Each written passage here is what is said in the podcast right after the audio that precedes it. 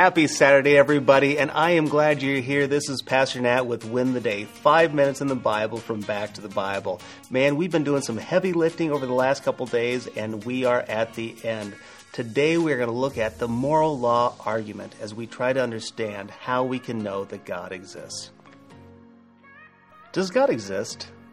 This has been the question we've been wrestling with over the past couple of days. Today, we want to settle the matter by considering another undeniable piece of evidence for God's existence. That is what we call the moral law argument. The moral law argument says this Every law has a lawgiver. There is a moral law. Therefore, there is a moral lawgiver. Now, let's start back with the premise. Every law has a lawgiver. This is self evident. To have legislation, you need to have a legislator. To have a rule, you must have a rule maker. To have a law, you need a lawmaker. To deny this goes against common sense. Premise 1 is therefore self evident and needs no more to be said about it. But what about premise 2? There is a moral law. Well, I love what Paul said about this in Romans chapter 2. For when Gentiles, who do not have the law, do instinctively the things of the law, these, not having the law, are a law to themselves, in that they show the work of the law written in their hearts, their conscience bearing witness, and their thoughts alternately accusing or else defending them. On the day when, according to my gospel, God will judge the secrets of men through Christ Jesus. Well, that was a mouthful, Paul, but what Paul has just said is that the Jews have a physical written law that came from God. But even the Gentiles, people who weren't Jewish, have a written law on their hearts. We'd call it a moral code, a moral code of do's and don'ts that are built into them. The same applies to us today. But the question is does this correspond to reality? yes we react like we have one. I mean, think about it. There is something inside of us that tells us when certain things are either good or bad.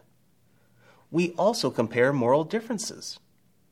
This is exactly what we do when we compare two people like Billy Graham versus Hugh Hefner, or maybe uh, Mother Teresa compared to Adolf Hitler.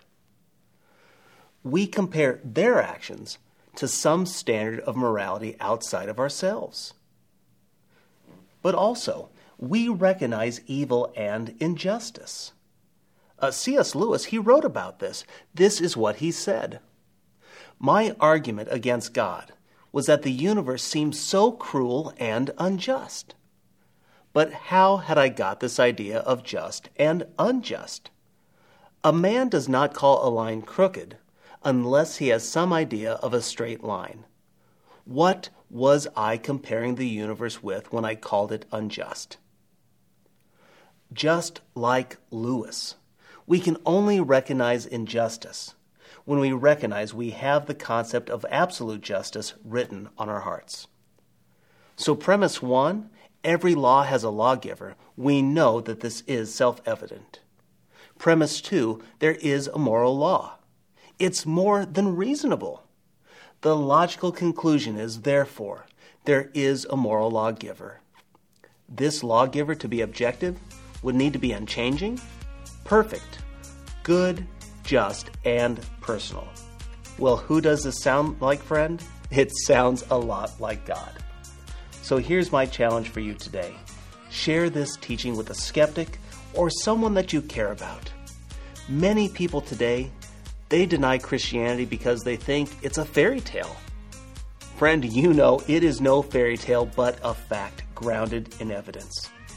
The moral law is something we all have and recognize it daily.